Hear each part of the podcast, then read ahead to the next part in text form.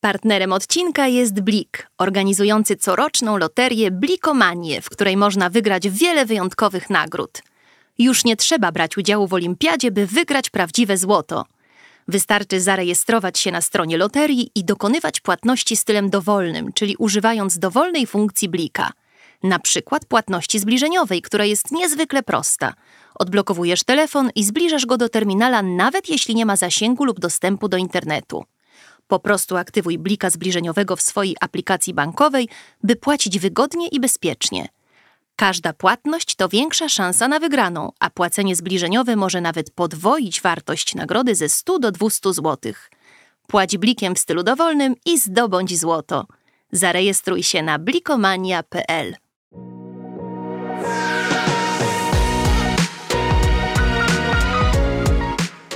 Ja się nazywam Anna Zeidler, a to mój podcast Porażka, czyli sukces. Temat jest przewrotny, bo często sukcesy mogą okazać się niestety porażkami, a porażki można przekuć w sukces. I o tym właśnie będę rozmawiać z moimi gośćmi. Zapraszam.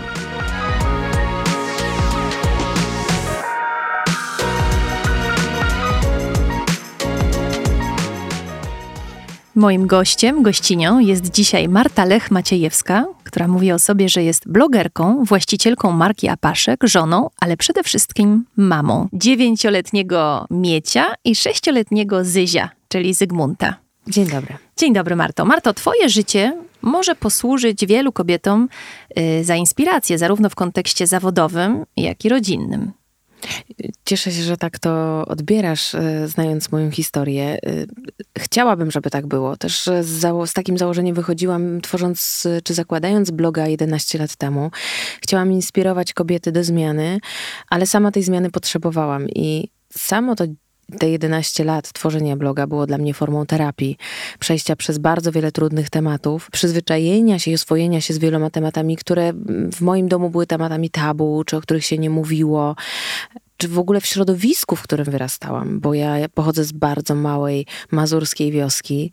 E, przyjechałam do Warszawy i to było dla mnie takie zderzenie kulturowe na wszystkich absolutnie płaszczyznach, że rzeczywiście E, chciałabym być inspiracją dla kobiet, tych, które tej zmiany potrzebują, które tkwią albo w stuporze, albo w jakimś takim zamkniętym pudełku własnego życia i czują, mają poczucie beznadziei e, i nie widzą tych drzwi wyjścia, bo to myślę ważne, żeby cały czas pamiętać o sobie, a my kobiety mamy z tym bardzo duży problem. Powiedziałaś, że twój rodzinny dom e, bardzo się różnił od tego, jak chciałaś żyć i jakie życie i jaką rodzinę stworzyłaś y, ze swoim mężem dla swoich dzieci. Na czym te różnice polegają? Wiesz co, Aniu, y, to nawet nie jest tak, że ja o takim życiu marzyłam, bo ja nawet o nim nie wiedziałam, że takie życie może być i że może istnieć. I choć dzieciństwo moje odbieram jako bardzo szczęśliwe, to jednak ono było utkwione w bardzo utartych stereotypach, w bardzo utartych schematach życiowych, gdzie tata zawsze wychodził do pracy i w ogóle nie opiekował się, znaczy opiekował się nami jako rodziną, ale domem absolutnie nie, bo to spoczywało na barkach mojej mamy, która też była aktywna zawodowa całe swoje życie, a jednak musiała ten obiad przygotować, e, jednak musiała o ten porządek w domu zadbać, o te dzieci. Mm, ostatnio wyjawiła mi e, zresztą, że tata nigdy nie zmienił ani jednej pieluchy mi czy mojemu bratu. Dla mnie to w dzisiejszym świecie jest niewyobrażalne, e, żeby mieć tak niepartnerskiego partnera.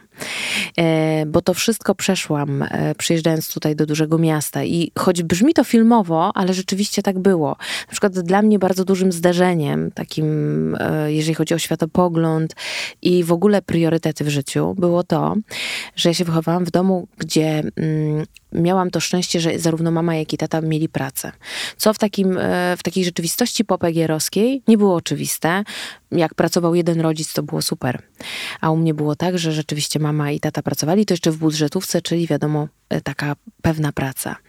Jak przyjechałam do Warszawy, to pierwszą, jedną z pierwszych osób, które tutaj poznałam, to była moja przyjaciółka, z którą do dzisiaj utrzymuję bardzo bliski kontakt, Marta, która jest tłumaczem przysięgłym i jeździ po całym świecie. I tłumaczy wybitne nazwiska, naprawdę jest niesamowitą osobą, z niesamowitą charyzmą, ale też ma, przez to, że jest tłumaczem przysięgłym, ma niesamowitą wiedzę taką ogólną na temat świata, bo czasami bierze udział w kongresach ginekologicznych, a czasami tłumaczy jakieś kongresy marketingowe na przykład. I pamiętam, że dla mnie takim niesamowitym zdarzeniem było to, i teraz cię bardzo zaskoczę, że praca może sprawiać przyjemność, że z pracy można czerpać pasję. Bo moi rodzice nigdy w takich kategoriach nie mówili o pracy. Praca miała przynosić byt. Praca miała umożliwiać zakup plecaka na nowy rok szkolny albo butów, kiedy, z których wyrosła. A tutaj pojawia się osoba, która mówi, że ta praca jest jej pasją, że jest jej motorem napędowym. Pomyślałam sobie, okej, okay, czyli tak też można. Robisz to, co lubisz i jeszcze ci za to płacą. Dokładnie tak. I środowisko to nie jest historia tylko o moich rodzicach. To jest historia o ludziach, którzy żyją w małych społecznościach, gdzie tej pracy nie wybiera się pod kątem pasji, tej pracy nie wybiera się pod kątem zainteresowań nawet. Tą pracę chwyta się łapczywie, kiedy się ją w ogóle znajduje. I tam nikt nie zadaje sobie pytania, czy ja już się wypaliłem zawodowo czy ta praca mi się podoba. To było jedno z takich zderzeń, które ja przeżyłam tutaj w Warszawie, które totalnie zmieniło moje podejście do tego tematu, ale tych zderzeń było bardzo dużo. Kwestia roli kobiety w domu. Mm, pamiętam, jak moi rodzice z przerażeniem em, patrzyli na to, jak mój mąż zajmuje się naszym starszym synem, kiedy się urodził. I moja mama chciała we wszystkim mojego męża wyręczać, że to tak nie pasuje, żeby mężczyzna robił takie rzeczy. A dla mnie nawet nie chcę mówić, że to było coś wow, bo nie, to było dla mnie totalnie normalne. My się razem zdecydowaliśmy na to dziecko i razem to dziecko będziemy pielęgnować i wychowywać. Tam w dalszym ciągu ludzie tkwią w tych stereotypach i schematach. Lubię tam wracać, bo to bardzo sprowadza mnie na ziemię. Że to, co mam tutaj, było wypracowane ciężką pracą wieloletnią moją, również mojego męża, i też, że mam ogromny przywilej żyć w takim świecie, który daje mi te wszystkie możliwości przyjazd do Warszawy i spotkanie z przyjaciółką, dla której praca była przyjemnością, było zaskoczeniem. Czy w związku z tym też inaczej zaczęłaś myśleć o swojej pracy? Zdecydowanie tak. W ogóle ja od zawsze miałam takie zacięcie artystyczne. Śpiewałam w różnych zespołach muzycznych, e, w jakichś studiach wokalnych i oczywiście możesz się domyślić, że nie było przyzwolenia na tego typu zawód w środowisku, w którym wyrastałam, bo to była zabawa. To nie, absolutnie nikt nie brał pod uwagę tego, że Niepoważne ja mogłabym... zajęcie. Tak, że ja mogłabym pójść na przykład do jakiejś szkoły muzycznej. Absolutnie nie. Ja się miałam bardzo dobrze uczyć, zresztą tak, tak było. Mm, I dopiero zaczęłam tą pasję moją muzyczną realizować tu w Warszawie. Zresztą wystąpiłam we wszystkich muzycznych programach. Szansa na sukces, Droga do Gwiazd, Idol. Z mniejszym lub lepszym e, rezultatem, ale niektóre z tych programów e, udało mi się nawet wygrać. Mm, e, to nie była moja droga, ale chciałam bardzo tego spróbować. To było coś, co ja chciałam troszkę postawić tą kropkę na D, że jednak mogę to zrobić, że pomimo tego, że ja to czułam gdzieś głęboko w sercu, a dostałam taki społeczny mm, e, znak stopu e, w dzieciństwie, pomyślałam sobie, nie, ja kiedyś to zrobię. I, i to się, to się tyczyło absolutnie wszystkich e, etapów mojej pracy, e, że ja bardziej chciałam na początku budowania tej drogi zawodowej pokazać, że ja mogę to zrobić i sama sobie udowodnić, że ja mogę wejść na ten wierzchołek góry lodowej, nawet jeżeli to zbulwersuje moją babcię. Myślę, że też właśnie o babci mówię, bo wybór moich studiów myślę, że dla mojej babci był trochę takim szokiem, bo ja wybrałam, studiowałam seksuologię kliniczną i sądową. E, finalnie nigdy się nie obroniłam na tym kierunku, ale to wynikało ze względów po prostu finansowych. Musiałam szybko zacząć zarabiać e, sama na siebie, tu będąc w Warszawie, bo życie w dużym mieście daje duże możliwości, ale też jest szalenie kosztowne. Mm, I, e, i, i to, to, ten wybór studiów to też był taki taka próba rozpoczęcia dyskusji z moimi bliskimi, że oni musieli mnie zapytać o te studia. I wiedziałam, że to dla nich jest takie trudne. Nigdy nie zapomnę słów mojej babci, która mi powiedziała, że oszalałam chyba z tymi studiami, że w ogóle co to jest. Babci miałam przekochaną i powiedziała, słuchaj, ja miałam szóstkę dzieci i pępka dziadka nie widziałam, a ty, a ty tu jakąś seksuologię wybierasz. I to było piękne, że gdzieś tam następuje ta rewolucja międzypokoleniowa. E, i, I to jeszcze bardziej mnie pociągało w tym. Później finalnie wylądowałam w branży marketingu online, ale wiesz, y, Aniu, ja też zaczynałam pracę, kiedy szukałam pierwszej pracy, te kilkanaście lat temu, kiedy był jeszcze rynek pracodawcy, nie pracownika. Teraz jest pracownika, bo teraz zatrudniam ludzi, wiem jak jest. Był rynek pracodawcy. Pierwszą pracą w ogóle po studiach, jaką, czy w trakcie studiów, jaką zdobyłam, oprócz takiej pracy gdzieś tam e, takiej pobocznej pomiędzy zajęciami, gdzie pracowałam w kawiarni, pierwszą pracą taką powiedzmy, że na etacie była praca w salonie Mercedesa na recepcji.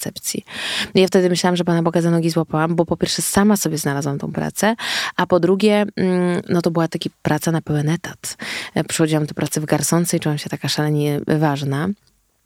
To była praca na jakąś śmieciówkę za 1440 zł miesięcznie, gdzie samo mieszkanie, wtedy y, mnie i mojego męża już się wtedy spotykaliśmy, kosztowało 1600 zł i a on miał taki wolny zawód, bo on robił strony internetowe, sesje zdjęciowe, więc czasami były te pieniądze, czasami ich nie były, były miesiące tłuste i chude.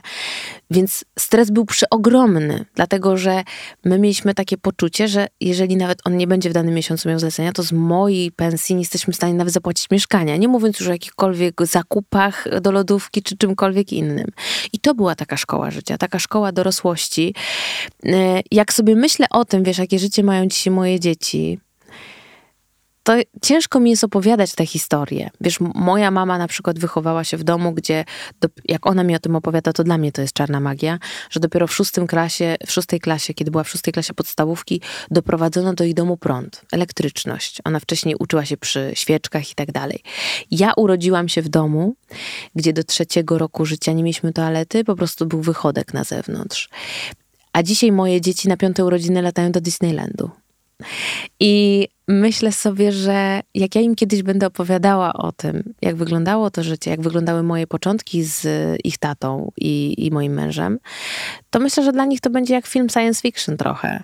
Mm, I też jestem daleka od tego mm, mówienia im, że ja nie miałam, to ty też mieć nie będziesz, bo uważam, że to jest absolutna e, bzdura i jest to niepotrzebne. Ale uważam, że powiem teraz coś kontrowersyjnego, ale uważam, że nam było łatwiej przez te doświadczenia tem, temu naszemu wcześniejszemu pokoleniu wyrosnąć na dobrych i prawych ludzi. Bo jednak te wszystkie sytuacje, które, które spowodowały, które były w naszym życiu, bardzo nas mocno sprowadzały na ziemię i pokazywały te najważniejsze priorytety. Takie ostatnie określenie usłyszałam, pewnie je znasz, że E, trudne czasy tworzą dobrych ludzi, dobrzy ludzie tworzą dobre czasy, a dobre czasy, czasy tworzą słabych ludzi. I my jesteśmy teraz na tym etapie, że mamy bardzo dobre czasy, które tworzą bardzo słabych ludzi. I ciągle o tym myślę i mam to z tyłu głowy, wychowując dwóch synów. Chciałabym, żeby wyrośli na ludzi zaradnych, e, chciałabym, żeby wyrośli na ludzi samodzielnych, chciałabym, żeby wyrośli na ludzi szczęśliwych. Czym jest to szczęście w ich pokoleniu, czym będzie to szczęście w ich pokoleniu, nie mam zielonego pojęcia, ale myślę, że to będzie coś zupełnie innego niż to, co my, czego my doświadczaliśmy. A czym jest to szczęście dla ciebie? Dzisiaj? Dzisiaj to szczęście e, całe lokuje w rodzinie, w bliskich. I to wynika z wielu, e, z wielu aspektów. Mój mąż jest moim najlepszym przyjacielem. E, udało mi się stworzyć związek, w którym razem prowadzimy biznes, wychowujemy dwójkę dzieci. Do wszystkiego doszliśmy sami. Od, od absolutnego początku, kiedy zamieszkaliśmy w domu, w którym zmarła jego mama, my tam zamieszkaliśmy po jej śmierci. I to był taki moment, kiedy my byliśmy takimi absolutnymi absolutnymi gołodupcami, gdzie nie mieliśmy absolutnie nic oprócz tego, oprócz tej naszej miłości e, i mojego ogromnego strachu, bo ja zawsze byłam niesamowicie z, o, taką osobą o wysokim poziomie wrażliwości i też szybko się stresowałam. I, I, pamiętam właśnie jednej takiej nocy, kiedy, kiedy spaliśmy w sypialni właśnie mamy mojego męża i to był taki klocek gierkowski, kojarzysz ten typ budynku, czyli płaski dach. I ten e, dom był już bardzo stary i bardzo przeciekał nam dach. I w tym, tej sypialni, w której my spaliśmy, mieliśmy 21 wiaderek, kubełków, garnków kapała woda. I w pewnym momencie tylko łóżko stało dosunięte do ściany, gdzie jeszcze ta woda nie kapała. I obudziło mnie, obudził mnie moment, kiedy ta woda zaczęła kapać mi na stopę. Czy już nawet to łóżko nie było bezpieczne. I ja wtedy już doszłam do takich granic możliwości, że stwierdziłam, że ja już po prostu więcej nie dam rady. Jakby to już jest ten mój kres możliwości. I wtedy mój mąż mi powiedział tak. Mm, a, a, bardzo mnie ujęły te słowa, bo, bo on był przy śmierci swojej mamy i, i to była jedyna osoba w jego, jego życiu.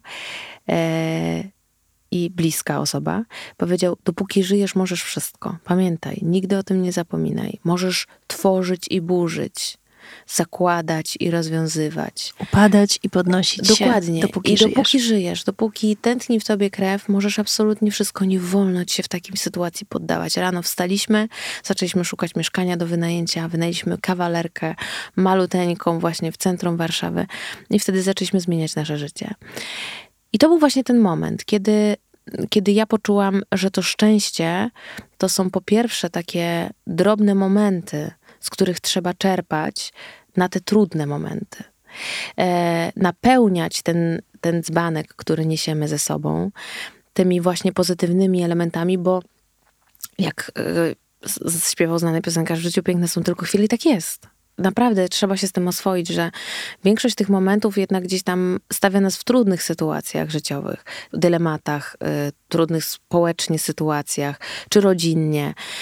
I posiadając taką pogodę ducha, a ja mam wrażenie, że ja się z nią urodziłam, że cokolwiek by się nie działo w moim życiu. Ja się urodziłam e, w, też z ogromną wadą wzroku. Byłam jedynym dzieckiem u siebie w podstawówce wiejskiej, które nosiło takie grube okulary. Miałam wadę tam plus 22, to wyobraź sobie, to były denka od e, słoików. Od słoików.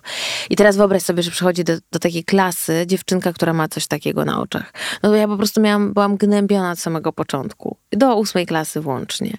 I Później to już po prostu miałam taki syndrom ofiary, że łatwo mi było gnębić. I, a ja zawsze miałam w sobie pogodę ducha. Ja nie wiem skąd ja to mam. Ja po prostu się z tym urodziłam. Ja mam jakieś takie ogromne poczucie, że wszystko będzie dobrze.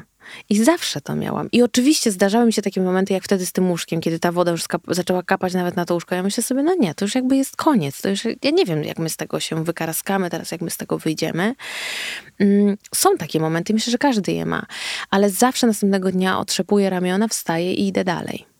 Ale powiedziałaś też, że ten rodzinny dom w pewnym sensie nie, nie dawał ci wiary y, w siebie, że możesz wszystko, że uda ci się, prawda?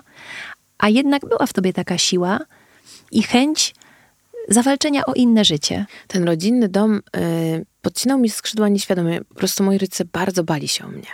Całe życie. Myślę, że to też mogło wynikać z tej mojej wady wzroku, że gdzieś tam widzieli we mnie dziecko, które wymaga jakiegoś takiego dodatkowego wsparcia. I też tak otoczyli mnie takim kloszem. I nawet jak szłam na studia, to oni sobie wymyślili, że nie, absolutnie żadna Warszawa, pójdziesz do Olsztyna, to jest blisko, mm, zaledwie tam 60 kilometrów, będziemy mieli ciebie tutaj mm, pod ręką, zawsze będziesz mogła wrócić na weekend. Mm, ja myślę, że ja zawsze lubiłam prowokować los. Ja tak do końca nigdy nie odbierałam siebie jako osoby odważnej. A dzisiaj myślę, że musiałam być szalenie odważna, wyjeżdżając na studia do Warszawy. Ale też mam takie wrażenie, choć dziś żyję jako osoba z ogromnym poczuciem sprawczości. I uważam, że 95% sytuacji w moim życiu zależy ode mnie. Oprócz takich sytuacji, że będę teraz szła wzdłuż tego budynku, spadnie mi kawałek cegły na głowę, no i na to nie mam wpływu, to uważam, że na większość sytuacji w moim życiu mam wpływ. I większość sytuacji, które się dzieją w moim życiu, są wynikiem moich wcześniejszych działań. To też myślę, że w bardzo wielu sytuacjach sprzyjał mi los, że znajdowałam się w odpowiednim miejscu i w odpowiednim czasie. E, I to też dmuchało w te moje skrzydła, że ja zawsze miałam to poczucie, że będzie dobrze, będzie dobrze. I tak się też wydarzyło z tymi studiami moimi, które tak naprawdę później na nic mi się można powiedzieć zdały, no ale dzięki nim wylądowałam w Warszawie. Tak mi się wydarzyło z moim mężem, gdzie byliśmy wcześniej razem, później się rozstaliśmy, taka klasyczna telenowela brazylijska i po roku się zeszliśmy. Ale to wszystko było po coś. To wszystko się działo y, w jakimś celu. Każda z tych rzeczy mnie uczyła. Y, mówisz o tej małej mazurskiej miejscowości. Ja myślę, że tam dostałam wszystko to, jednak mimo wszystko, żeby pójść dalej. Czyli to nie mogło być y, tak bezwzględnie podcinające skrzydła. Mm, myślę, że też na przykład wychowałam się w historii, w cieniu historii mojego taty, który też opuścił dom rodzinny w wieku 14 lat, wyjechał do technikum, też da, z dala od domu jeszcze w czasach, kiedy nie było telefonów, pisało się listy, później poszedł na studia jako jedyny ze swojej rodziny. Y, I myślę, że ta historia też na, wywarła na mnie ogromne wrażenie i pomyślałam sobie, okej, okay, ja to muszę przebić. No i chyba mi się udało. Powiedziałaś o tym, że pracę zaczęłaś w salonie samochodowym, pracowałaś też jakiś czas w korporacji. Jaka była droga do tego, żeby założyć własną markę? Tutaj ja jestem takim zaprzeczeniem tego całego hashtagu, na który mam alergię, czyli girl boss i takiego self-made women. Bardzo tego nie lubię, bo to stawia nas kobiety na bardzo trudnym położeniu. Uważam, że ciągłe takie budowanie wizerunku kobiety jako te czy kariery kobiety jedynej słusznej to ta, gdzie ja sama wszystko osiągam, bo jeżeli ktokolwiek na tej drodze mi pomoże, to to już nie będzie miało wartości. Mm, uważam, że jest krzywdzące, bo uważam, że na wielu etapach my kobiety tego wsparcia potrzebujemy.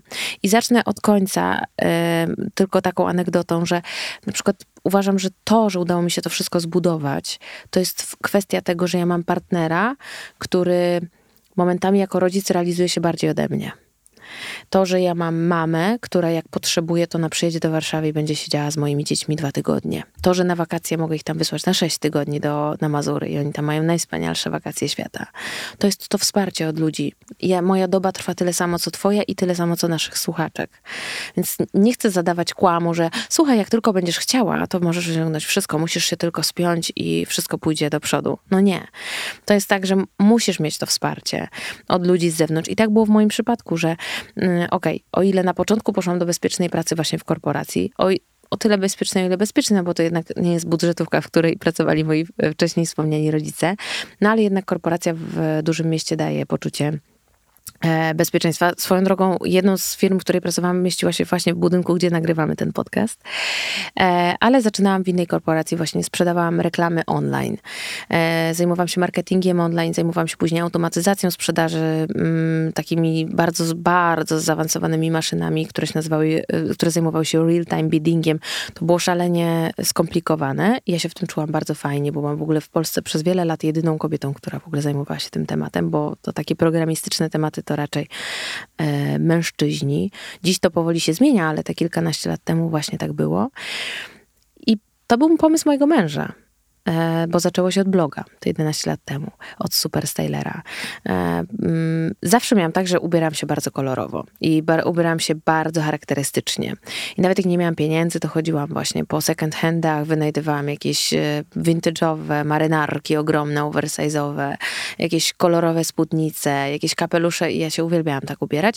I wielokrotnie na przykład mm, zaczepiali mnie, gdziekolwiek byliśmy, tacy fotograficy uliczni, żeby zrobić mi zdjęcie. I gdzieś parę razy to moje zdjęcie się pojawiło na łamach różnych czasopism, nie tylko polskich. I mój mąż wtedy powiedział, słuchaj, ja robię strony internetowe, jakieś tam zdjęcia potrafię pstrykać. Wtedy jeszcze robił zdjęcia bardziej produktowe ty od zawsze jesteś charakterystyczna, jeżeli chodzi o twój styl y, ubierania się. I wtedy mój mąż przeczytał też w jakiejś zagranicznej prasie artykuł o tym, że blogi będą prasą 2.0. Że to będzie taka wznoszący trend, który wyprze poniekąd prasę drukowaną, bo te informacje będą na bieżąco, każdego dnia będzie można zaglądać po aktualizację tych informacji. No i że co za tym idzie, tam też będą pieniądze reklamodawców, którzy do tej pory reklamowali się w innych tradycyjnych mediach spróbujmy. Ja oczywiście absolutnie nie wierzyłam w ten projekt, ale to wynikało jeszcze wtedy z mojej bardzo niskiej wiary we własne możliwości. I mój mąż mi powiedział wtedy takie zdanie, że słuchaj, ty możesz w siebie nie wierzyć, ale weź na razie ode mnie pożycz trochę tej wiary. Pomyśl sobie w ten sposób, że ja cię firmuję swoim nazwiskiem, a ja bym nigdy nie firmował nikogo, kto nie byłby tak fajny jak ty. I ktoś kogoś to może oburzyć, oburzyć, że to jest przedmiotowe. Ja w tamtym momencie potrzebowałam takich słów, takiego, takiego po prostu wsparcia, takiego pożyczonej pewności siebie po prostu. No i zaczęliśmy to robić. Przez 3,5 roku nie zarobiliśmy na tym ani złamanego grosza. Więc jak dzisiaj mi ktoś mówi, ale masz fajnie, masz łatwo, wyjeżdżasz na jakieś tam super wyjazdy, byłaś tu, tam, siam, na Fashion i w ogóle jeszcze w innych miejscach, to tak, tak to się dzieje. Ale po 11 latach pracy ciężkiej, przez 3,5 roku nie zarobiłam na tym ani grosza, pracując cały czas na pełen etat i mój mąż też pracował. I nikt mi nie był w stanie wtedy dać pewności, że kiedykolwiek coś zarobię, bo to wiesz, to nie była taka ścieżka, jak idziesz na staż i ktoś ci mówi, no dobra, teraz ci nie będziemy płacić, ale jak wytrzymasz z nami te 3,5 roku, powiedzmy, choć to jest szalenie długo, to dostaniesz pierwszą pensję. Tutaj było tak, że my to ciągle robiliśmy. Dzień w dzień publikowaliśmy artykuły na różne ciekawe tematy. Jeździliśmy w różne ciekawe zakątki w Polsce. Codziennie były piękne jakieś zdjęcia, sesje zdjęciowe i tak dalej. I przez 3,5 roku to było hobby, w które inwestowaliśmy każdą zarobioną e, złotówkę, która zostawała nam ponad nasz budżet domowy. Na przykład kupowaliśmy świetną kamerę, czy jakieś oświetlenie, czy mikroporty, żeby się profesjonalizować w tym, co robimy. No i po tych 3,5 roku przyszły pierwsze pieniądze. Pamiętam, że reklamowałem jakiś krem do stóp, słuchaj. No. Zapamiętam to do końca życia. Ale wtedy też miałam takie poczucie, okej, okay, już teraz będzie dobrze. No i wtedy się tak zaczęło to kręcić. E, w międzyczasie zaszłam w ciążę, urodziłam Mieczysława i ten macierzyństwo na blogu też było takim drogowskazem, bo ja miałam takie poczucie, że kogo w ogóle interesują moje przemyślenia? Kogo w ogóle interesuje to, co ja myślę, to, co ja uważam, to, co ja czuję. I y, chciałam, żeby blog Superstyler był takim miejscem, gdzie znajdziesz siedem pomysłów na to, jak usunąć kamień z umywalki. Bo to jest praktyczne. I wtedy przyjdziesz do mnie na tego bloga, bo będziesz się chciała dowiedzieć, jak tanio podróżować. Jak, y, nie wiem, naprawić zmywarkę w trzy sekundy, powiedzmy. E, kiedy urodził się Mieczysław, ja e, niestety, pomimo tego, że Miecio był dzieckiem wychcianym, wyczekanym, wszystko było w punkt, piękne łóżeczko, piękny pokoik, baldachim i wszystko inne, dopadł mnie przeokrutny baby blues. Dziś myślę, że to być może było po cesarce, ponieważ nie było tego kontaktu bezpośredniego z dzieckiem, a jeszcze to były czasy, kiedy mi go zabrano na pewien czas. I to było dla mnie koszmarne uczucie. Ja pierwszy raz byłam na takim dnie emocjonalnym. Ja czułam strach, ja czułam poczucie winy, że nie kocham mojego dziecka, bo na początku nie czułam miłości zupełnie. Ja na początku czułam jedną rzecz, że zmarnowałam swoje życie. To straszne. Ile czasu trwał ten baby blues? U mnie to trwało około dwa miesiące, ale to, było, to był dramat, bo ja po prostu siedziałam na podłodze i płakałam. Ja po miesiącu zorientowałam się, że ja karmię moje dziecko piersią, że ja je przewijam, ale ja jeszcze ani razu go nie przytuliłam. Tak, żeby go wziąć z tego łóżeczka i przytulić. Wtedy mój mąż po prostu robił za mamę, tatę i babcię i wszystkich jeszcze innych dookoła. Moja mama też wtedy była dla mnie ogromnym wsparciem. Także mogłam poczuć tą miłość, słuchaj, to minął rok. Na pierwsze urodziny mojego synka poczułam, że przepełnia mi miłość do niego, że już nie czuję żadnego strachu, że wiedziałam, że jakoś, że jakoś sobie to poukładam. Najbardziej dotknęło mnie to, że, że to już jest na zawsze. To mnie najbardziej osaczyło. Że wiesz, znajdujesz sobie faceta, zaczyna cię wkurzać, nie wiem, cokolwiek, wypala się związek, czasami tak jest. Zmieniasz, po prostu, albo nawet nie zmieniasz na inny, rozstajesz się, żeby dalej móc kontynuować swoją własną drogę. W pracy zaczyna cię ktoś wkurzać, albo po prostu wypalasz się zawodowo, zmieniasz to. Nie podoba ci się otoczenie, w którym mieszkasz, zmieniasz mieszkanie. A tutaj jest tak, że dziecko jest na zawsze. I dopadło mnie to dopiero po urodzeniu y, tego mojego synka, że, że ja już się nie mogę z tego wycofać. Choć tak jak mówię, on był chciany, wyczekany i tak dalej. To było dla mnie straszne, to było dla mnie okrutne, to w ogóle... Mm, jeszcze, wiesz, ja rodziłam dziecko, kiedy, w czasach, kiedy mm, w mainstreamie macierzyństwo to, było, y, to był jednorożec żegający tęczą miałaś odwagę powiedzieć głośno o tym, co czujesz. Tak. I właśnie tak było. I wiesz, co jest znamienne? Że do dziś jestem w tym temacie wywoływana do tablicy, a wiesz, co to oznacza? Że dalej jest ciągle mało mam, które o tym mówią. Bo mój syn ma 9 lat. A ciągle, jak potrzeba, żeby w mediach wypowiedział się ktoś, kto doświadczył baby bluesa i nie czuł miłości do swojego dziecka od pierwszych dni, to jest dzwoniony do mnie. Ja już byłam absolutnie we wszystkich chyba wydaniach y, telewizji śniadaniowych i jakichś y, czasopismach rodzicielskich i tak dalej. Przykre. Bo jak o tym napisałam, to był właśnie pierwszy artykuł, który tak naprawdę wypromował naszego bloga. Kiedy ten blog zaczął święcić triumfy, mogę tak powiedzieć śmiało bo okazało się, że nie było przestrzeni społecznej. Ja wtedy dostałam tak dramatyczne listy od kobiet, które absolutnie nie radziły sobie z tymi początkami macierzyństwa, ale na to nie było przestrzeni w ogóle, żeby na dyskusję na ten temat. I choć dziś jest troszkę lepiej, jest troszkę lepiej, Instagram to, to w tym mocno bruździ, kreując taki idealny mm, obraz macierzyństwa w dalszym ciągu, to, to w dalszym ciągu jest mało dyskusji na ten temat a ciągle kobiety tego doświadczają. Wiesz, że ciągle, nawet dziś rano, pojawił się pod tym moim starym artykułem, który ma 8 lat. Pojawił się komentarz: Dziękuję Ci za ten artykuł. Pomyśl sobie, jak niewiele jest takich miejsc w sieci, które poruszają ten temat i które są w stanie w tak otwarty sposób na ten temat mówić. Ale ta szczerość, na którą się zdecydowałaś, kosztowała cię też wiele przykrych komentarzy, prawda? Czy kiedykolwiek pomyślałaś sobie, po co ja to powiedziałam? I żałowałaś tej szczerości, czy nie?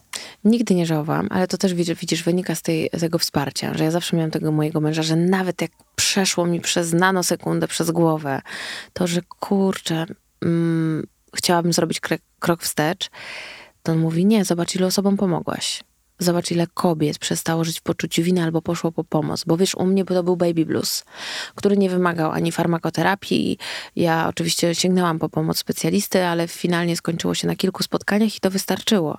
Natomiast wiele kobiet nawet czasami targa się na swoje życie, bo nie potrafi się poukładać z macierzyństwem, nie potrafi zrozumieć, co wydarzyło się w ich życiu. Jeszcze szczególnie jak zostają same z tym tematem. To, co mówiłyśmy o tych mniejszych społecznościach. I myślę sobie, że dopóki to niesie za sobą tą moc, ten, tą siłę przekazu, to ja mogę przyjmować ten hejt. Ja, ja troszkę do tego przywykłam. Oczywiście to w dalszym ciągu mnie dotyka. Nawet wczoraj jakiś komentarz przeczytałam, że coś źle znowu robię w macierzyństwie. To jest po prostu, wiesz, jak pokazujesz e, swoje metody wychowawcze albo w ogóle dzieci w kontekście swoich kanałów społecznościowych i te dzieci są małe, to zawsze znajdzie się osoba, która zrobiłaby inaczej. No właśnie, zastanawia mnie to, dlaczego najwięcej komentarzy internautów, tak ja mam wrażenie, że najwięcej tych komentarzy pojawia się właśnie odnośnie dzieci, sposobu wychowywania dzieci, ubierania, traktowania i wszystkiego, co dotyczy sfery właśnie macierzyństwa. Długo dlaczego się... ona wzbudza aż tyle emocji? Długo się nad tym zastanawiałam i już dzisiaj wiem. To wynika z, ze skrajnego poczucia, braku poczucia własnej wartości to wynika z tego, że my w tej roli czujemy się bardzo niepewnie. Nas nikt do tego nie przygotowywał.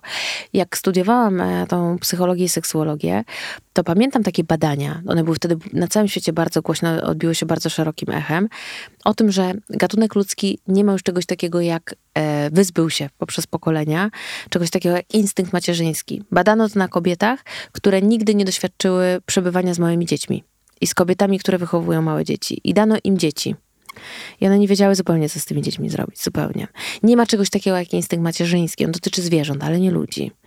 I my jesteśmy wrzucone w ten instynkt macierzyński, czyli w to, że my musimy umieć opiekować się tymi dziećmi, a nie wiemy jak. Popełniamy... Sprostać tej roli, tak. tak. Nie wiemy, jak to zrobić.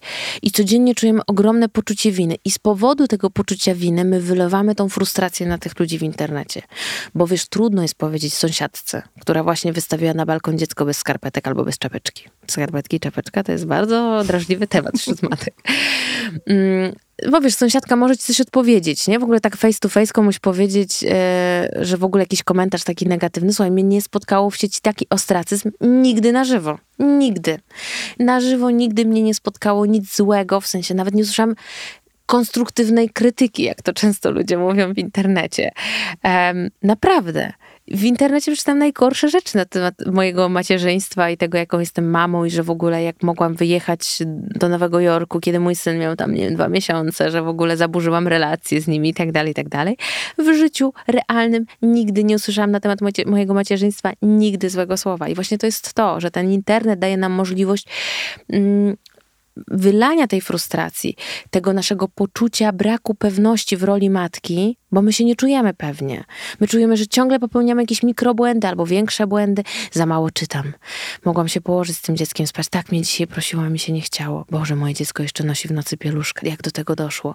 Jejku, on ma pierwszą dziurę w zębie, a dzieci sąsiadki mają już po 18 lat i nigdy nie musiały mieć leczonych zębów. Za dużo tych słodyczy. Boże, dzisiaj na kolację dałam kabanosy, a powinnam zrobić pełnowartościowy posiłek.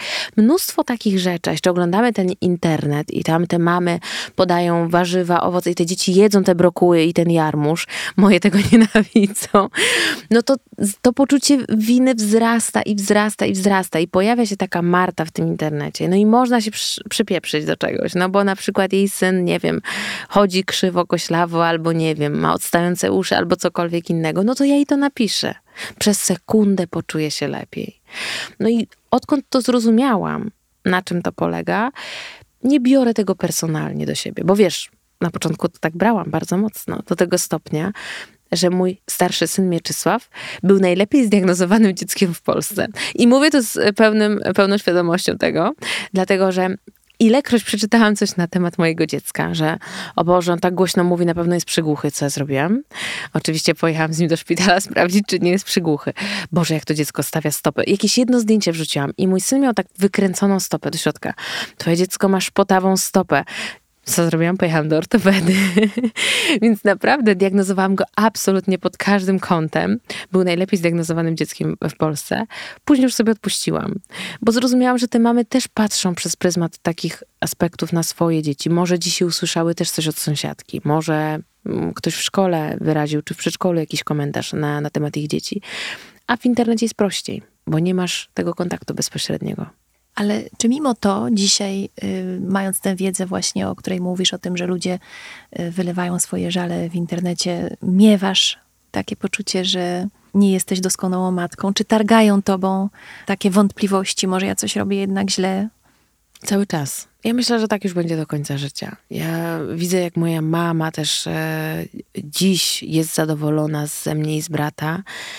I mam wrażenie, że teraz może powiedzieć, odwaliłam kawał dobrej roboty, ale wiem, jak ona się starała, kiedy dla mnie czasami tych starań było za dużo z jej strony, jak byłam dzieckiem. E, I widziałam, jak ona się miota w tym wszystkim, że ona by chciała bardziej, że ona by chciała mocniej, że ona chciała nam uchylić tego nieba, a nie zawsze we wszystkim mogła. Myślę, że tak, że myślę, że ja się po prostu oswoiłam, żeby żyć z tym, żeby żyć z tym poczuciem winy, że ja ciągle, że nie czytam moim dzieciom wystarczająco dużo przed snem, że nie spędzam z nimi wystarczająco dużo czasu, że na przykład jak nagrywam nowy program, to jadę gdzieś na drugi koniec świata i, i mnie bardzo długo nie ma.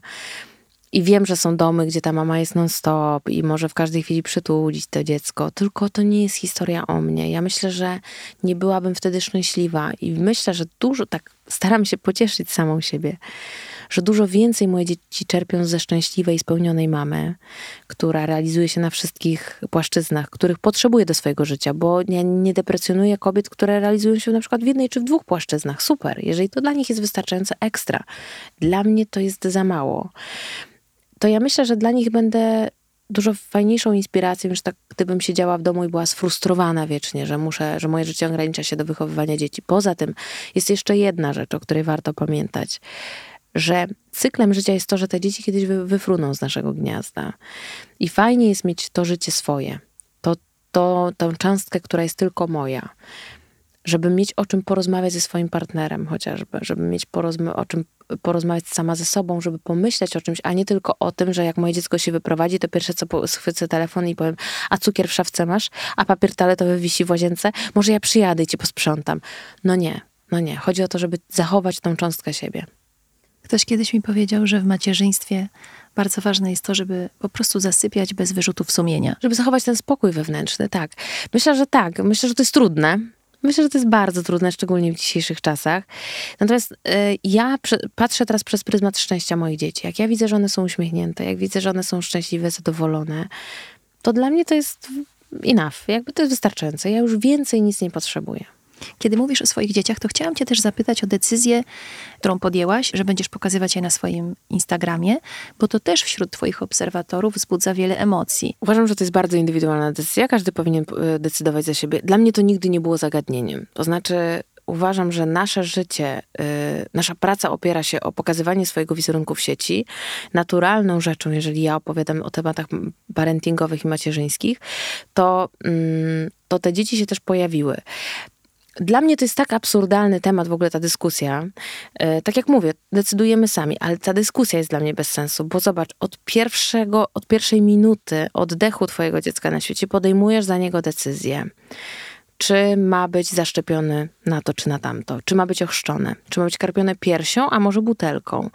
Czy to są niektóre z tych decyzji są dużo ważniejsze i mają dużo większe później reperkusje w dorosłym życiu niż e, to, czy ja dzisiaj dziecko pokażę w social mediach, czy w sieci, czy nie.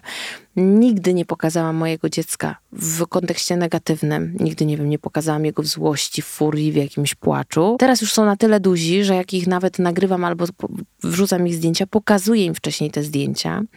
A trzecia kwestia jest taka, że oni to po prostu lubią. Oni sami teraz wychowują się, już są pokoleniem YouTube'owym. Dość powiedzieć, że jakiś czas temu w klasie mojego starszego syna, bo on chodzi do szkoły, była ankieta zawód marzeń. No i na pierwszym miejscu jest teraz YouTuber, nie wiem czy wiesz. YouTuber, influencer. No więc y, na pierwsze spotkanie rodzicielskie, bo jako, że mamy bardzo dużą mieszaninę, fajną zresztą w, w klasie Miecia, bo mamy i mamy policjantkę, mamy, mamy dietetyczkę, mamy, mamy psychologa policyjnego, mamy bardzo e, fajnych rodziców w naszej klasie, no ale my byliśmy zaproszeni na pierwszy ogień, no bo mamy ten zawód marzeń, tak? I dzieci chcą zostawać tymi e, youtuberami czy osobami, osobami internetu. Mm. Moje dzieci mają e, idoli z, z, internetu i ja nie wiem, znaczy teraz już wdrożyłam się, żeby wiedzieć e, o kogo chodzi. Natomiast jak mi za pierwszym razem powiedzieli, ja myślę sobie, Boże, te dzieci w ogóle YouTube'a nie oglądają, ale w szkole gdzieś tam słyszą o jakichś tam postaciach czy nazwiskach i są to dla nich gdzieś gwiazdy. Tak jak dla mnie, nie wiem, były dziewczyny ze Spice Girls lata temu. Myślę, że to jest ta przyszłość, do której my musimy się dostosować po to, żeby naszym dzieciom było prościej. Bo nie sztuką jest odseparować dzieci na przykład od nowych mediów, ich myśleć, że to jest dla nich dobre, bo odseparowujemy je od zła, dlatego że one później, później pójdą na przykład do starszych klas i będą, tak jak widzę już teraz, jakie zajęcia ma mój syn, który jest w drugiej klasie, na informatyce, to ja takie chyba miałam w ósmej klasie. Tworzenie jakichś prostych prezentacji, no dla nas ten komputer był rzeczywiście nowum. Dla mojego syna jest czymś takim totalnie naturalnym, bo chociażby angielski dodatkowy ma poprzez y, internet i poprzez komputer. I odseparowywanie dzieci, oczywiście moje dzieci nie mają smartfonów i bardzo jeszcze będę chciała długo, żeby tych smartfonów nie miały, ale korzystają nie wiem, z konsol do gier y, czy z tabletów do nauki. Natomiast uważam, że odseparowanie totalnie od tych nowych mediów stawia te dzieci w, na takiej straconej pozycji względem rówieśników, którzy już będą potrafili korzystać z tych urządzeń. Bo wiesz, to jest ten internet dla nas jest czymś dodatkowym. Dla mnie jest na przykład czymś dodatkowym. Ja często sobie mówię, że jestem tym analogowym twórcą w cyfrowym świecie, że ja tworzę, ale bardziej mam duszę analogową. Ja wolę się spotkać z człowiekiem. Ja, y, jakieś spotkania na Zoomie, czy jakieś takie rzeczy, to, to, to, to nie mój świat. Natomiast na przykład mój brat, yy, mam jednego brata rodzonego 8 lat młodszego, poznał swoją za chwilę żonę yy, przez internet, przez platformę randkową. I to już nikogo nie dziwi. Ja pamiętam, ja miałam jednych znajomych, którzy się poznali przez taką starą, starą platformę yy, polską randkową i oni byli małżeństwem. I to było takie, wiesz, wow, o Jezu, przez, poznali się przez internet. O, jak jak to możliwe? A teraz co druga para jest z internetu i już nikogo to nie dziwi. Wspomniałaś tutaj o tej pracy marzeń w kontekście twojego syna. Twoim marzeniem też poniekąd była moda. E, mówiłaś tutaj dużo o blogu, który okazał się sukcesem, ale nic nie powiedziałaś o marce Apaszek, którą stworzyłaś i która też jest spektakularnym sukcesem, na który musiałaś długo poczekać. To w ogóle był taki mm, wyraz y, mojej frustracji. Wiem, że to zabrzmi dziwnie i nigdy tego nie mówiłam, ale ja prowadząc tego bloga, yy, zawsze uważałam, że tak jak w wielu rzeczach się nie doceniałam i uważałam, że jestem słaba, średnia, przeciętna. Tak w kwestiach mody uważałam, że to, że mam własny styl, jest moją wielką mocą i moją wielkim taką wartością. To, co ci mówiłam o też o tych fotografikach ulicznych i tak dalej, to, że to było od zawsze gdzieś tam doceniane bardzo mocno. Ja stworzyłam tego bloga i teraz wyobraź sobie, że pompujesz jakby cało, całe moce przerobowe, wszystkie zaoszczędzone pieniądze w takiego bloga. Robiliśmy sesje zdjęciowe w jakichś takich stadninach konnych, w jakichś w ogóle niesamowitych miejscach z jakimiś ogromnymi, kupowaliśmy jakieś całe y, kule dyskotekowe, żeby zrobić fajną inscenizację i na taki artykuł wchodziło, nie wiem, 21 osób na przykład. To buduje frustrację, ale myślę, sobie, dobrze, jestem na początku, dam radę. Będę po prostu robić to regularnie, kiedyś, kiedyś to zostanie uznane. I pamiętam, że wielokrotnie chciałam gdzieś y, pojawić się, w, zainteresować ludzi świata mody, którym się zawsze bardzo inspirowałam. Ludzi świata mody, którzy byli dla mnie guru.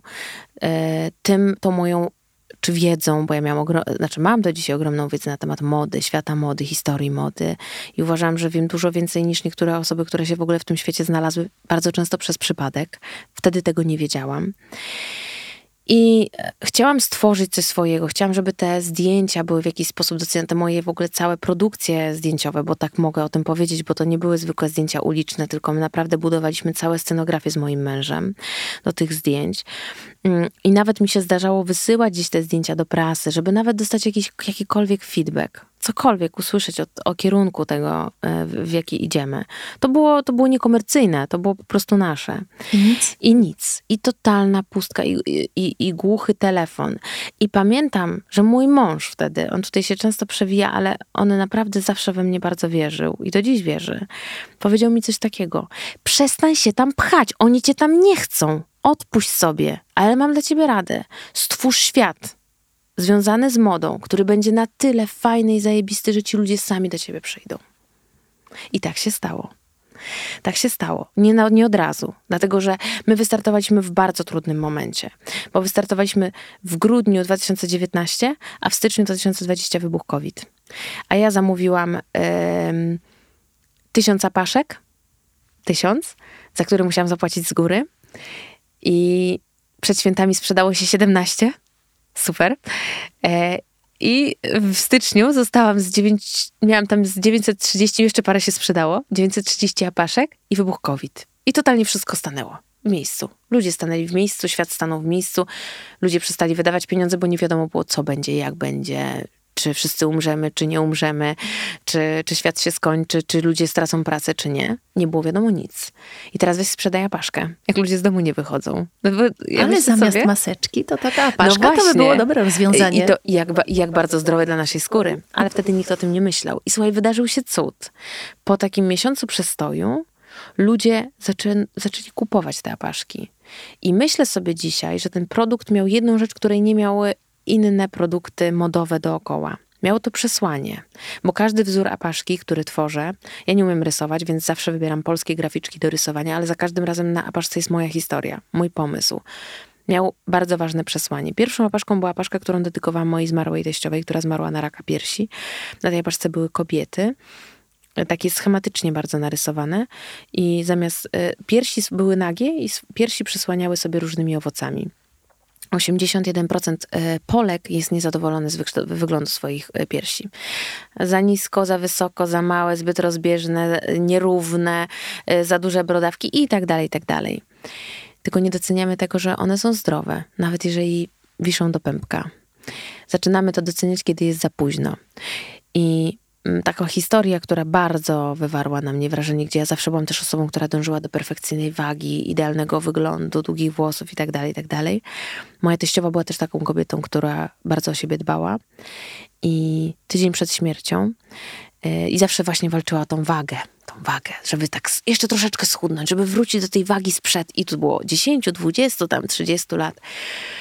I pamiętam, że Tydzień przed śmiercią wyciągnęła z szafy sukienkę, którą miała na sobie mm, na studniówce. I ubrała ją. Była nawet na nią trochę za luźna. I powiedziała: Patrz, Jasiu, do swojego syna, znowu umieszczę się w tą sukienkę. Zawsze marzyłam, żeby znowu się z nią mieścić, a za tydzień już nie żyła. I to jest to, że często walczymy o ten wygląd, czyli jesteśmy niezadowolone. Te owoce, te owoce, które były na paczce, symbolizowały zdrowe, zdrowie, bo to były zdrowe, piękne, jędrne owoce. To jest to, czego my nie doceniamy, bo to mamy od zawsze.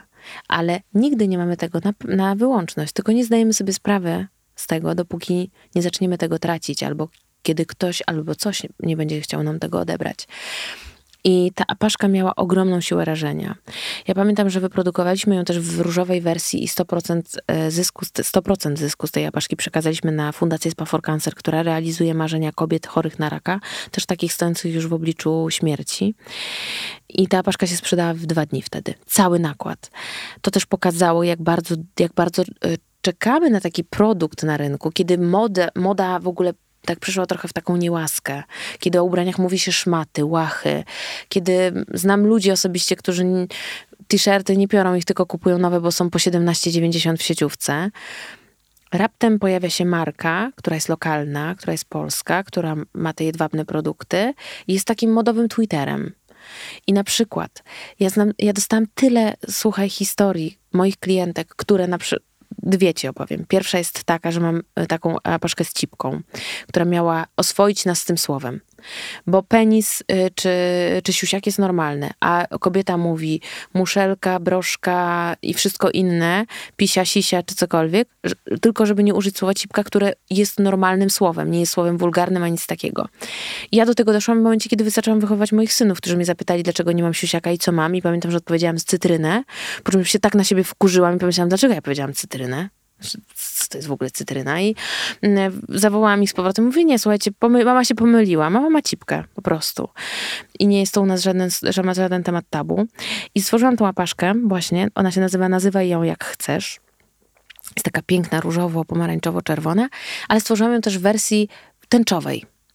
E, I ona jest takim próbą wyzwolenia też tematu LGBTQ, i tak dalej, i tak dalej. Tego tematu, który ciągle, tak nam się wydaje tu w Warszawie, że to już jest, jakby wszyscy wiedzą, wszyscy się akceptują, guzik, prawda? Ja do siebie wracam na Mazury i widzę, co tam się dzieje. Tam w ogóle nie ma akceptacji. Tam w ogóle nie ma akceptacji dla tego tematu. I dostałam jakiś czas temu wiadomość od jednej z moich klientek, która kupiła sobie tą tęczową cipkę. Zawiązała ją pod szyją i powiedziała: Odważyłam się wyjść u siebie na wsi w tej apaszce.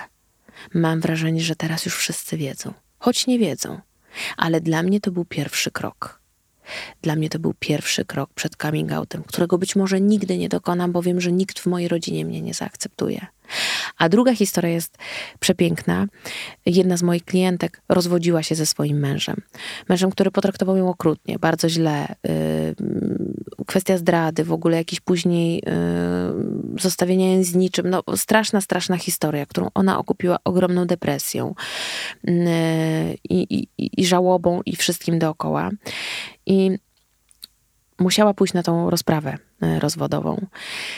Bardzo nie chciała się z nim skonfrontować, bała się, że się popłacze, nie widziała się z nim przez długi czas. Y, on naprawdę się wobec niej źle zachował. I my mamy taką apaszkę, która była stworzona nad, w czasie tych protestów y, dotyczących tematu ab okołoaborcyjnego, gdzie tłum kobiet układa się w znak faka. No i ona powiedziała, że ubrała tą apaszkę. Ubrała, zarzuciła ją na ramiona i miała ją przewiązaną tak, jak ja mam teraz, czyli po prostu taki trójkąt z, z tyłu. I powiedziała, że kiedy ona zeznawała, to ten mąż cały czas patrzył na tą apaszkę. Tam nie było widać tego faka, no bo ona była złożona na pół, ale dało jej to taką siłę, że on patrzy na to plecy, a tam na tej apaszce wycelowany prosto w niego jest ten, ten symbol mówi, że nie popłakała się ani nawet na moment. Nawet na moment nie zadrażał jej głos podczas tej rozprawy. Wypadła wspaniale, powiedziała wszystko, co chciała powiedzieć. Powiedziała, Marta, to dzięki tej apaszce. I wiesz co, Aniu, powiem ci szczerze, ja w życiu nie przypuszczałam, że to będzie miało tak duże znaczenie, że to będzie miało taką siłę rażenia. Skąd w ogóle pomysł, żeby to były apaszki? E, bo ja kocham apaszki, bo ja kocham kolory i ja wiedziałam, że ja Polki nie zarażę kolorami, tymi moimi kolorowymi stylizacjami, typu różowa spódnica, zielony, zielony golf i fioletowa marynarka. Wiem, że to dla Polek jest tłumacz. Ostatnio jeden z portali aukcyjnych opublikował badania, nie wiem, czy państwo wiecie, 88% ubrań, które kupują Polki są czarne, szare i granatowe. Nie, nie wygram z tym, ale zwróciłam nawet uwagę, bo mam jedną czarno-białą apaszkę. Wiesz, że ona się najgorzej sprzedaje? Bo jednak apaszki to już kobiety wybierają kolorowe. Że to jest taki akcent, że one się wtedy odważają na ten kolor. I stwierdziłam, okej, okay, nie przekonam ich do kolorowych sukienek tiulowych i szałowych butów, ale do apaszek ich przekonam. I miałam, e, historia się zaczęła od tego, że e, mój mąż, na, kiedyś wracaliśmy z Lazurowego Wybrzeża, kupił mi na lotnisku w prezencie, bo akurat miałam imieniny, pierwszą apaszkę Hermesa. No nie będzie to reklama, ale powiem, no bo sama wiesz, jakie to są ceny i, i, jaka to jest wartość, no ale jest też jaka jakość. I ja tą apaszkę po prostu traktowałam jak, wiesz, srebra rodowe, po prostu zapakowana za każdym razem w to pudełeczko, w tą bibułkę bezkwasową i tak dalej. To było dla mnie taki święty gral. No ale ja miałam, dostałam ją w prezencie. Mówię, okej, okay, ale jak ją wiązać? Jak, jak to zrobić? No i mm, wtedy w internecie było bardzo mało wiązań i w ogóle pomysłów na to, jak nosić apaszki nie był to moment na apaszki, ale moja mama na strychu u siebie w domu miała magazyn taki e, krawiecki, który się nazywał Burda.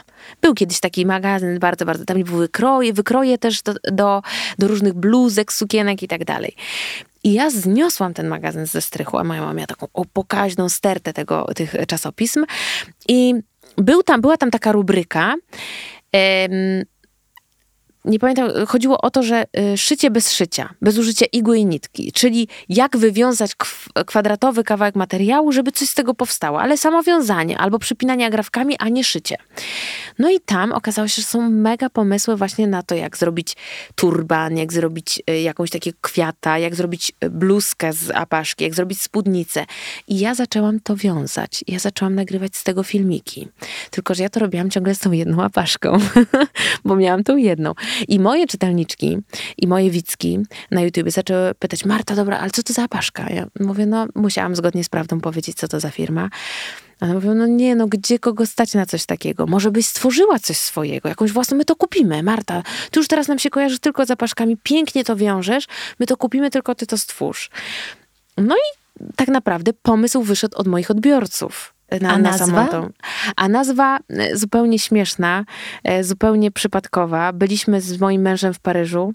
Byliśmy w hotelu Plaza Atene, takim jednym z bardziej filmowych e, hoteli w Paryżu. Tam mm, był nagrywany Diabeł ubiera się Prady, Seks w Wielkim Mieście i wiele jeszcze innych filmów. Przepiękny hotel. I tam jest jedyne spa należące do Diora na świecie.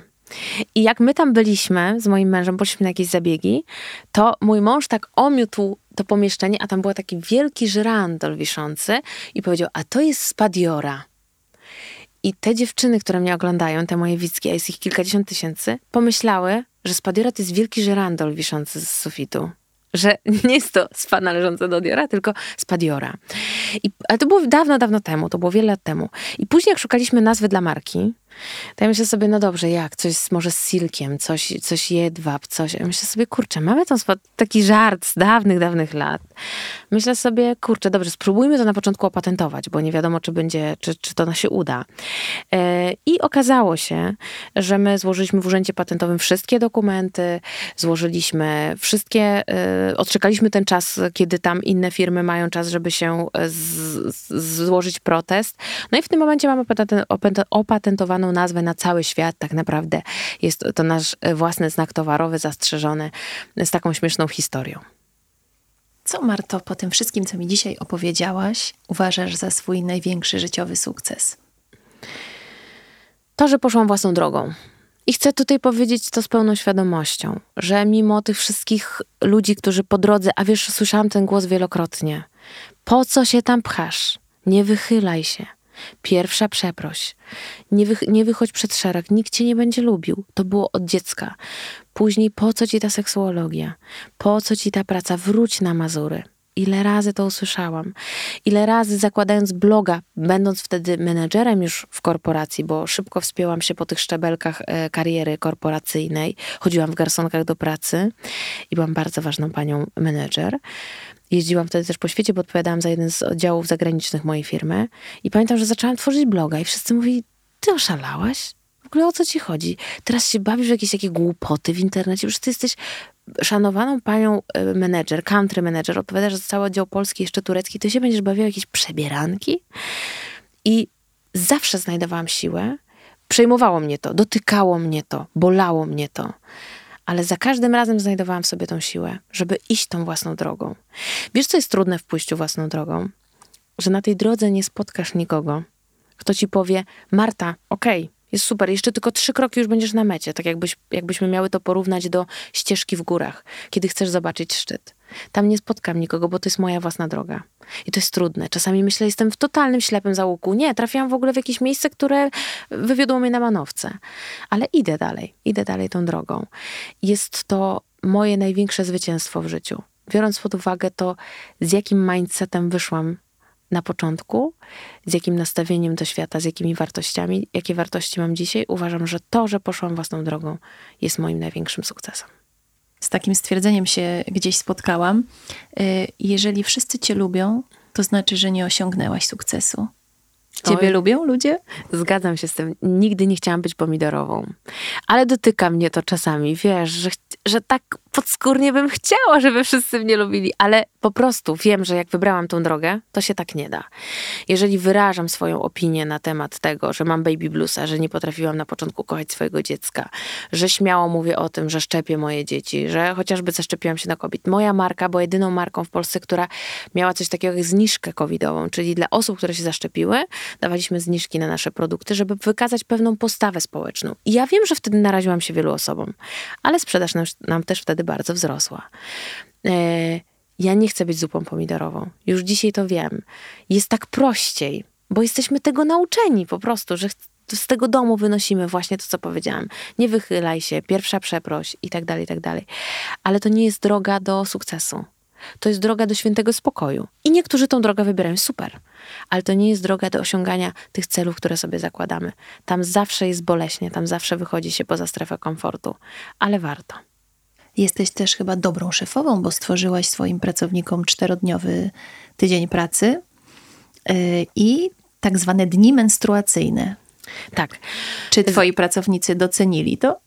Tak, w ogóle wiesz, zatrudniam ludzi właśnie w, te, w czasie, kiedy jest rynek pracownika. Czyli to pracownik dyktuje warunki, w jakich chce pracować. Teraz wiesz, jest wysyp owocowych czwartków, casualowych piątków, a biuro ma być ładne i ma się dziać.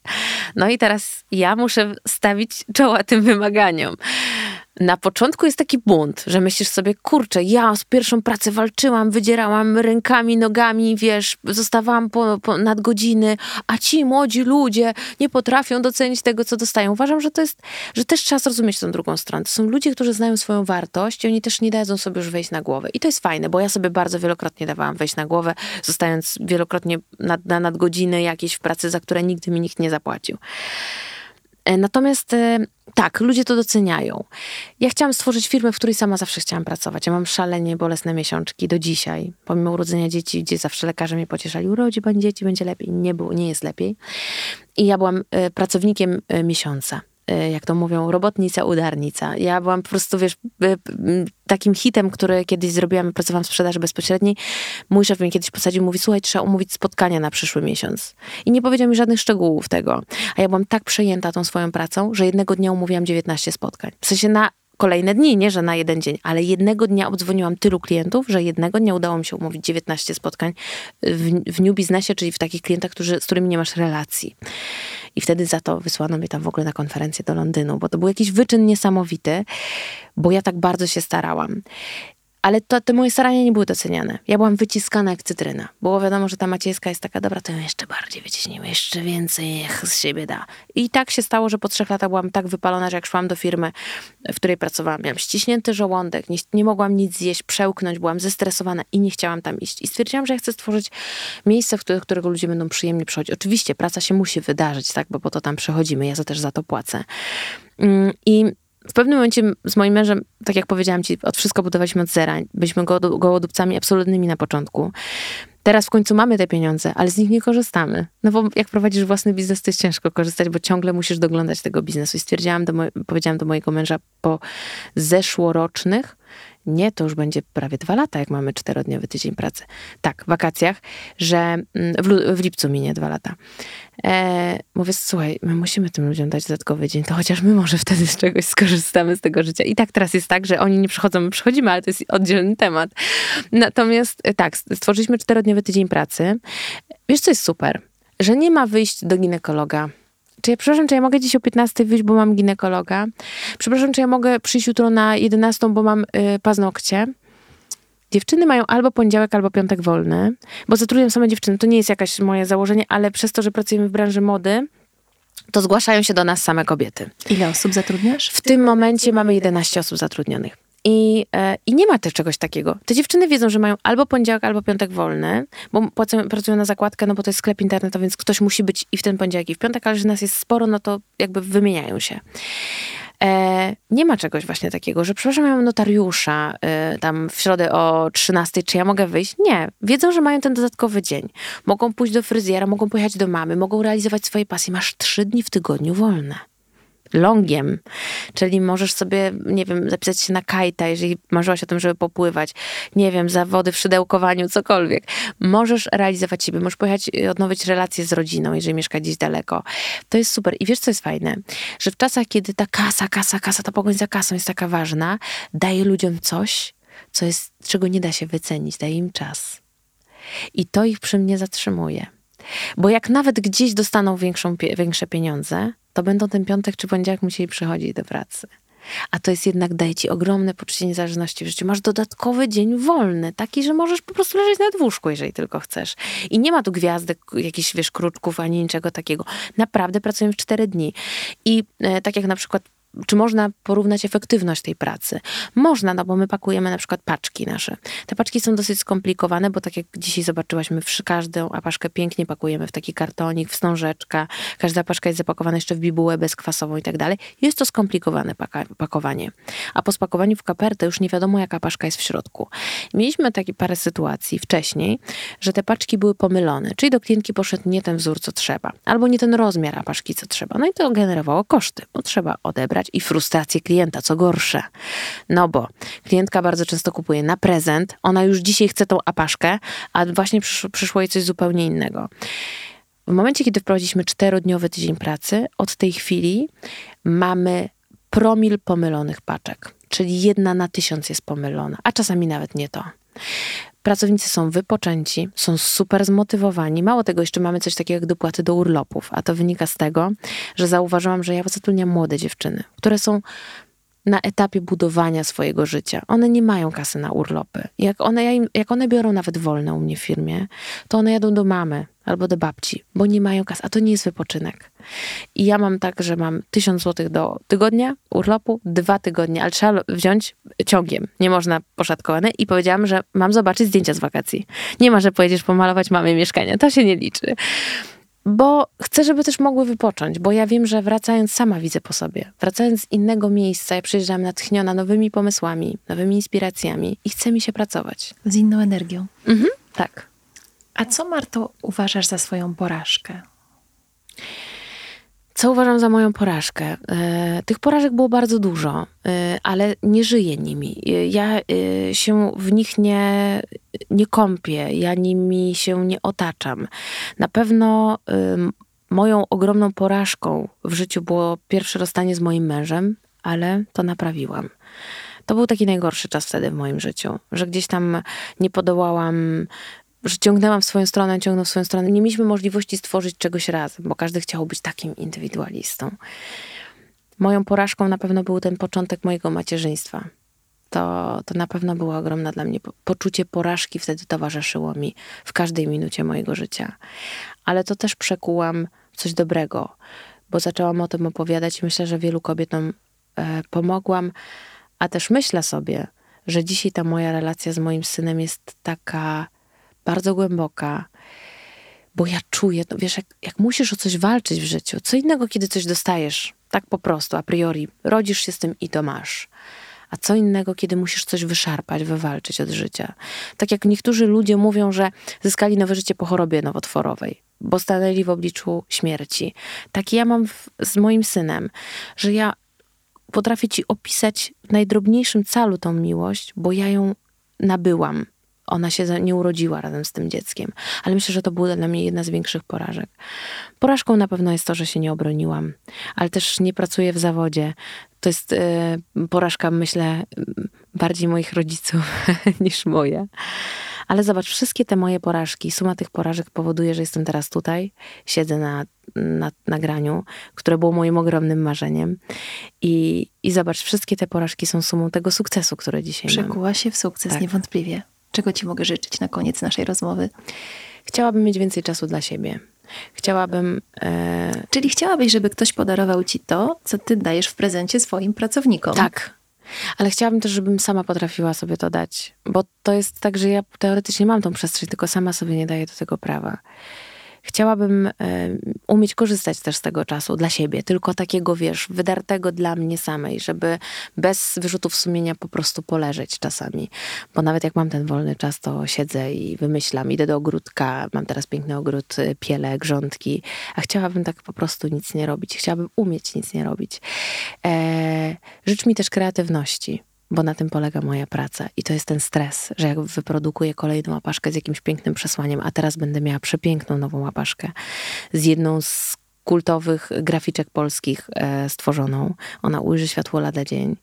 Będzie o kobiecej naturze przepiękna paszka. Zawsze jak wymyślę jakąś jedną łapaszkę, taką, która jest takim wow, to boję się, że na kolejny pomysł nie wpadnę. Wiesz, to troszkę tak jak z ksią- pisaniem książek i wszystkim innym, że masz trochę ten stres, jeżeli masz tą kreatywną pracę, że o kurczę, czy przyjdzie kolejny pomysł. Przyjdzie wena i tego ci właśnie życzę, żeby tych pomysłów było jeszcze mnóstwo i żebyś zawsze znajdowała czas na to, na co masz naprawdę ochotę. Dziękuję ci bardzo. Dziękuję ci bardzo za dzisiejszą rozmowę. Dzięki serdeczne.